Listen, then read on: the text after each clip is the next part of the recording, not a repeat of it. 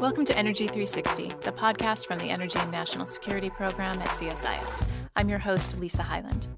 India had elections back in May, with Prime Minister Modi winning a second term with a clear majority. His first term had seen a number of energy reforms, especially in the electric power sector. To see what we might expect in the Modi second term, my colleague Kartikeya Singh caught up with Ranjit Bharvirkar. Ranjit is director of the India program at the Regulatory Assistance Project, or RAP. In addition to possible reforms from the Modi second term, they also talked about what is happening at the state level in India with regards to the power sector. Many Indian states are proving to be real leaders in advancing a cleaner electricity agenda. Kartikeya and Ranjit talked in late June. Since then, India has released a new budget, and it includes initiatives on electric vehicles, energy access and reliability, and other reforms that could have a real impact on the power sector. Here's Kartikeya and Ranjit. It is an, an, important time in India's political landscape. Um, the elections in India are over. Prime Minister Modi has won with an overwhelming majority, beating uh, many political pundits' predictions in terms of how many seats uh, the BJP would win. And there are there were a lot of energy-related reforms and initiatives under his first term. And uh, now that he's come back into power with an overwhelming uh, mandate for a second term, what do you think a second term mandate really means broadly for, for India's energy landscape? Uh, I think the mandate is really now about taking those uh, energy sector reforms, energy sector initiatives to their logical end, and that that target is 24/7 supply for every single Indian citizen. The government has announced that two years before the election, and they have made a lot of progress in that direction. However, to achieve that, they will have to solve multiple problems on which there hasn't been much progress made. 24 7 supply. In India, the, the concern was never about technology or resources. Mm-hmm. The concern has always been a financial concern that we are unable to bring in sufficient funds into the power system to cover the costs uh, that will be incurred for meeting the 24 7 target. This is partly a problem of, of the economic uh, development situation in India. The vast majority of Indian consumers are so so poor that they won't be able to afford to pay the full cost of electricity. So that gap between costs incurred and the revenue that is being realized has to be made up by something. Typically, it has been made up by government infusions in the form of subventions or subsidies of different kinds. However, those subsidies are also competing with government expenditures in many other sectors, such as education, such as health, such as other kinds of infrastructure. So the government has to figure out how it can achieve the target, which is the right target. They need to achieve that, yet keep the cost of achieving that target as low as possible. Yeah, and it's interesting, you know, just today, the finance minister held uh, a stakeholder consultation in advance of uh, the second budget uh, or the first budget of this mm-hmm. administration mm-hmm. to be released. And it was an interesting group of individuals uh, and stakeholders in the room. It, it really focused a lot on climate change and uh, renewable energy, which uh, I think you know it's, it's interesting. I'll, I'll, be really curious to see how they devise uh, a budget. Um, given that you've said that the the primary concern has really been about finance uh, in the power sector, what this first budget really holds in terms of trying to meet the gaps and uh, the funding priorities for this um, very important infrastructure. I, I, think I haven't seen the, the, the, consultation, and I mean I've been aware of the consultations the finance minister has been holding in the preparation of the budget. So I would love to know what they were discussing today. It seems it's good that they're talking about these issues because I think they connect directly with the overall economic growth trajectory for India. A purely coal-based economic trajectory is unlikely to be conducive for the health of Indian citizens.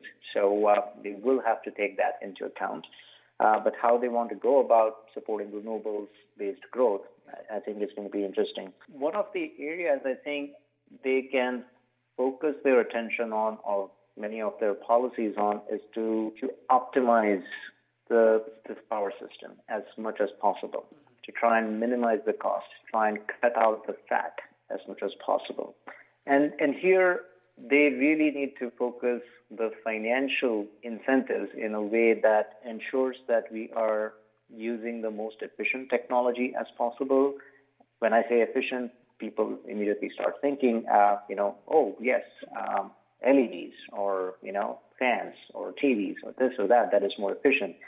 But India also needs to make sure that it's using the most efficient generators in the country. If for whatever reasons, whatever distortions in the way the current, currently the grid is optimized or being uh, operated or designed, we are not using the most efficient generation, then that means there is some fat in the system that can be cut. We can also try to see if we can minimize the cost in other ways. For example, can we minimize the cost of transporting fuel by locating or using more of the power plants that are located close to the fuel source?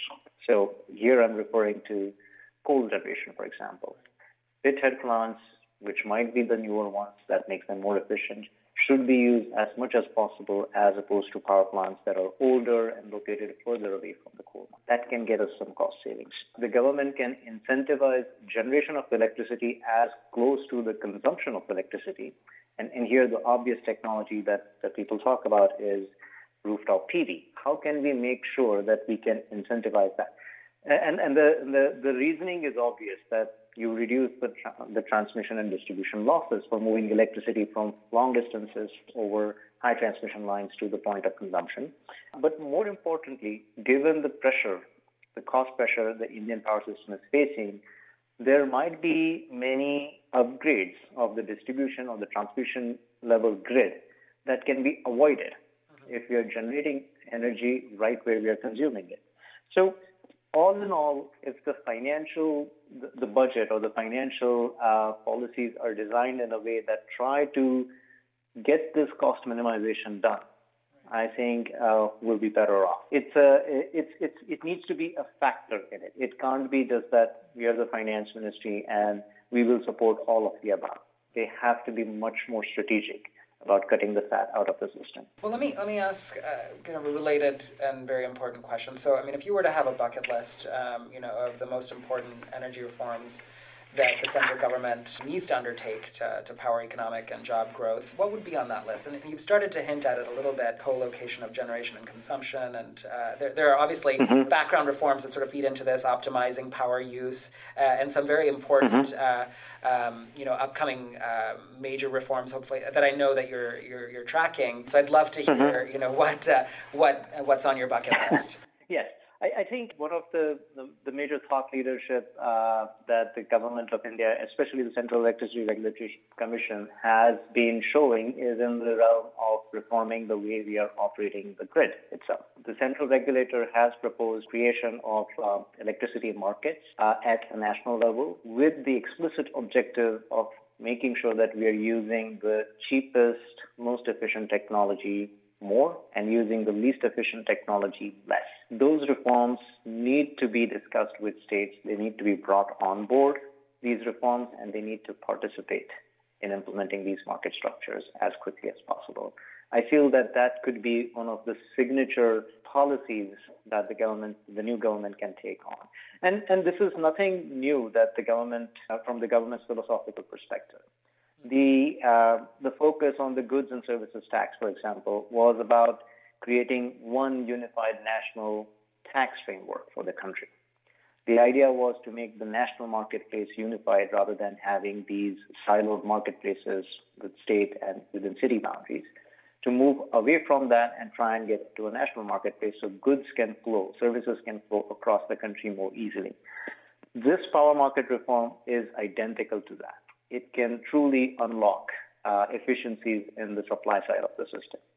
In parallel, uh, as I mentioned earlier, I think the government needs to focus on making sure that we're generating as much electricity as possible as close to consumption, and that means supporting rooftop PV, which is the cheapest technology to do that right now. Uh, earlier, we used to use diesel generation, but that's much more expensive, and, and of course, it's much more polluting but try and figure out how we can maximize solar generation on the rooftops within the cities where the energy is being consumed. What kind of policies will support that? That needs to be the second big policy. And, and this can be seen, again, from the government's philosophical perspective, is that they want to empower citizens. So the approach they have taken towards many of their policies, whether it's the the Ujjwala scheme or the direct benefit transfer scheme uh, or the Jan Dhan Yojana, getting people enrolled into bank accounts and so forth, is that they want to empower citizens to take charge of, of many of the services and, and making their own decisions. This falls exactly in that realm.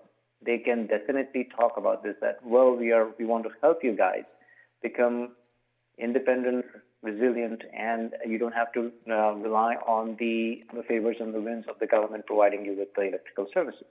So to me, those two things could be the sort of the signature campaigns that the government could run over the course of the next five years. Yeah, and both would have quite a transformative impact on India's uh, power sector in particular. Um, and and let's let me ask you to, to unpack a little bit what the process and the timeline for something like creating you know an electricity a centralized electricity market looks like. For most of most people don't know uh, you know kind of how the sausage is made, if you will. Such reforms are suggested uh, or such large scale initiatives that would really overhaul the system.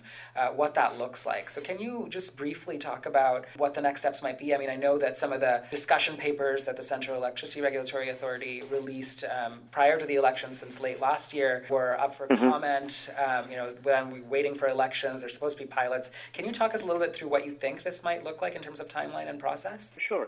So uh, there are, I, I would say there are four areas in which uh, work needs to happen for these reforms to get implemented successfully. The first one is we need to get the appropriate technology in place so that people can participate in market. And, and by technology, I'm talking about hardware, software, communications, and control systems at the system operator level, at the level of the grids, the substations, and at the level of the generators. Our current technical infrastructure is quite poor, at least in some parts of the country. It all needs to be brought up to date. It needs to be standardized. It needs to be tested so that people can participate in the market effectively. So that's number one. Number two is making sure that market participants, whether it is generators or the buyers, and the buyers are the distribution utilities in India primarily, they are aware and understand fully the fundamental concepts underlying a market operation. Mm. That they are able to understand how do I come up with a buy bid or a sell bid? How do I look at my current portfolio and see if I can optimize it together with what I'm doing in the marketplace? All those kinds of capacity building exercises need to happen to make sure that the staff who is supposed to do these things day in, day out have all the necessary knowledge and awareness. The third thing is the quality of planning tools that our distribution utilities, our generation companies, our investors have today is, is kind of all over the place. We don't have a solid suite of tools that allows people to optimize, do risk management, do those kinds of uh, that kind of number crunching on a day-to-day basis. So that that capability needs to be deployed across the board so that people are able to do this kind of analysis care. And, and the last part, I think, is a little bit uh, on, in the realm of just simply raising the awareness of how this can bring value to citizens in general.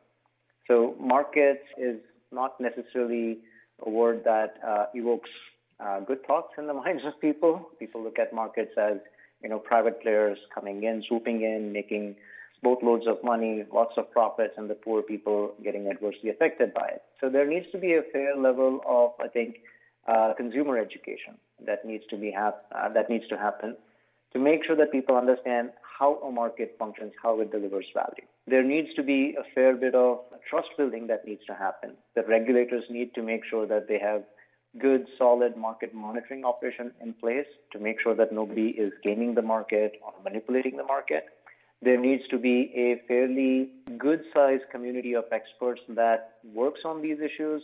No markets are perfect. They, they, there will always be places where they fail or they get distorted. So this this brain trust needs to be cultivated, which can constantly tweak and make sure that we're getting the right outcome. So these these are the things that will need to happen in parallel to the regulatory process that's going on with the, uh, within the Central Regulatory Commission. We, we have limited capacity to deliver this, so we, we will need all the help we can get from wherever in the world we can get. Well, so then let me just ask, so that my follow up question then really is is what kinds of partners uh, can be helpful for this. I mean, obviously, you've laid out what needs, what, what the needs are. It looks like there's a range of sort of commercial uh, stakeholders, uh, you know, private sector that need to get involved that are developing software and hardware uh, those in the capacity mm-hmm. space. Are there others that you'd specifically point out? Absolutely. Industry and the commerce, obviously, they will be the ones who will have to develop and deploy the technology. So they, they definitely need to partner that. Uh, we have some uh, many of the technology companies that provide these kinds of products all over the world also have operations in India. Maybe those operations need to be now providing those same services in the Indian context, which they may not have been providing in the past. So that's that's a, a relatively easy one. I think the tougher one is probably getting the expertise to come and work with the folks in India as they start making this transition. So academics, I think, need to talk I mean, foreign academics need to talk with Indian academics and say and and convey to them that you know there's a wealth of experience that we have on creating markets and tweaking them over the last 20, 30 years in other parts of the world. We would be happy to share that with you, and we would love to brainstorm with you in finding out what's the right model for India looks like. We need to have practitioners, you know, such as market operators, system operators, or uh, consumer advocates who have worked in other parts of the world who are well aware of markets and where things can go wrong, these people also need to work with their peers in India and make sure that we're not reinventing the wheel. Wherever possible, we are quickly learning from the mistakes that other people have made and not replicate them. So that peer-to-peer interaction at various levels within academia, within the expert community, within specific institutions I think that needs to happen as quickly as possible. Now let's, let's switch gears um, back to something that you alluded to uh, a little bit ago, which is this sort of center versus state. So any everybody anybody who understands uh, how India works uh, knows that states hold considerable authority over a range of uh, sectors that impact people's everyday lives, and that certainly includes the power sector um, through regulation and management of the power infrastructure. States uh, the world over, particularly you know here in the U.S. as well as in India, can serve as as laboratories of innovation when it comes to policy experimentation and design. Um, now, looking ahead, um, and obviously many states are going to be going through election cycles over the next five years, but let's just say for in the next five years, um, if we were to look at the, the states landscape in India, which states should we be watching who might be really kind of forward leaning in, in managing uh, this emergent energy transition that the country is starting to grapple with? Uh, I, I, think it's the usual large states. I think that one thinks of uh, when we start talking about power sector in India. So uh, that would be Gujarat, that would be Maharashtra, that would be Karnataka, Tamil Nadu, Andhra Pradesh. Um, these are the states that are already working on a whole host of ideas to try and implement within state boundaries, and they're also the ones that are most vocal in terms of interacting with the central regulators or the central government. So I, I think these are the states um, that will be making the first moves, whether conducive the right direction or not. These are the states to watch. Uh, but there are some other states, I think, that will need to play a very, very crucial role. There are some signs that people are starting to focus on that. So states like Uttar Pradesh, or Punjab, or Haryana, or West Bengal, or Bihar, these are large states in terms of demographics, in terms of their political power. Uh, but traditionally, they have languished at the bottom of innovation when it comes to the power system. In fact, their power systems have always been, in some ways, the uh, the problem child low levels of electrification or poor quality of the grid, very high losses. But these states are starting to get attention from uh, from experts in the field, and and I feel that we might see some some dark horses, I guess, in in, in this second cohort. Uh, states like Bihar have already started doing some kind of innovation in terms of how they manage their power supply. And, and the results are quite promising. So it might be worth keeping an eye on the second cohort also.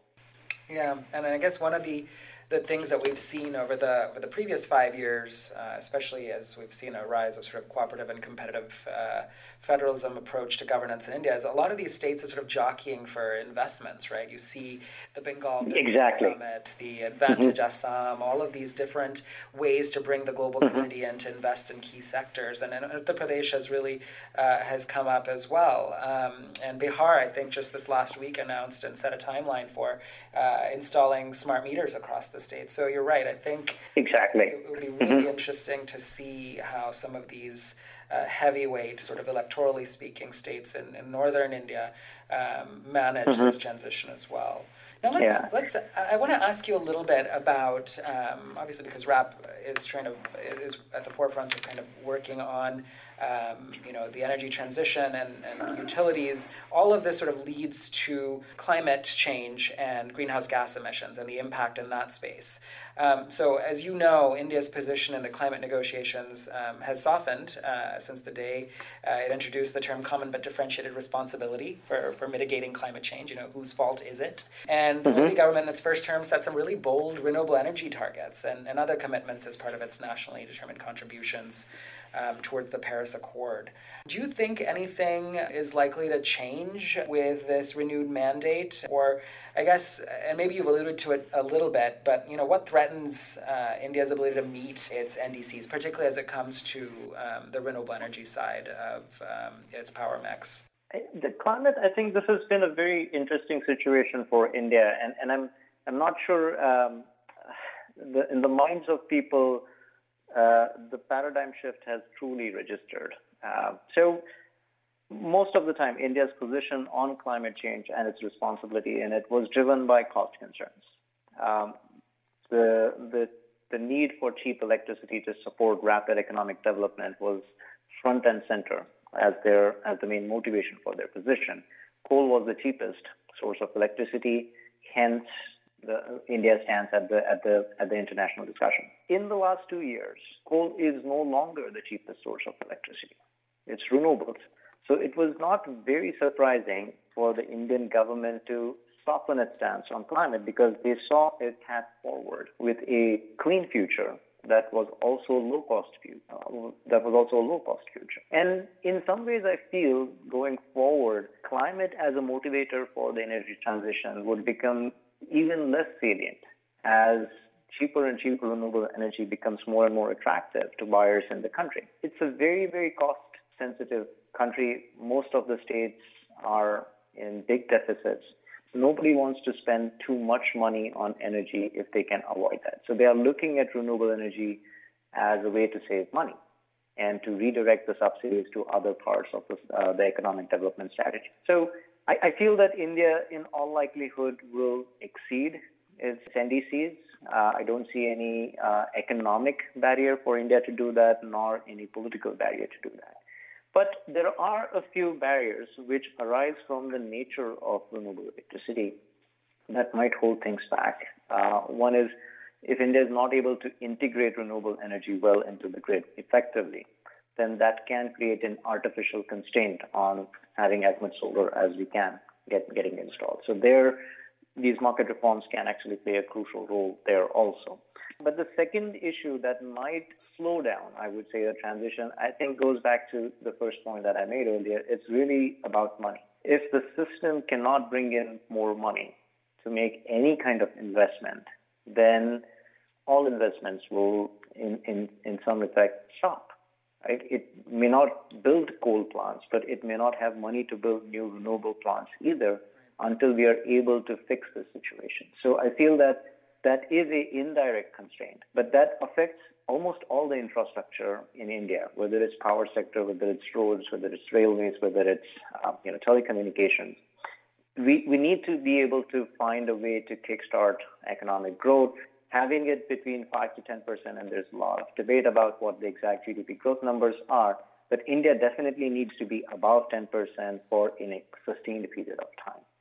So how how does India, the government, direct its investments to make that growth happen, which will allow more money to come into the power sector, and which will invariably, I think, go towards renewables because they are the cheapest option. Right. No, I mean, the landscape has shifted quite dramatically, as you said, in the last two years. And mm-hmm. um, probably no surprise then when you see this sort of emergent opportunity just happens to dovetail nicely with, you know, a global uh, crisis that's, uh, you know, exactly from, yeah. uh, from greenhouse gas emissions. So it's it's going to be, mm-hmm. and it continues to be an important time to watch, uh, you know, India as a, as a laboratory for managing and navigating mm-hmm. this, uh, you know, energy transition. And, and I'm excited to, you know, see how the, the power market reforms play out, and of course the crucial work that the RAP does in, in informing that. Um, so thank you so much um, for your time today, and we'll look forward to, to sharing with our, our audience, uh, you know, more of what what happens in the Indian power market.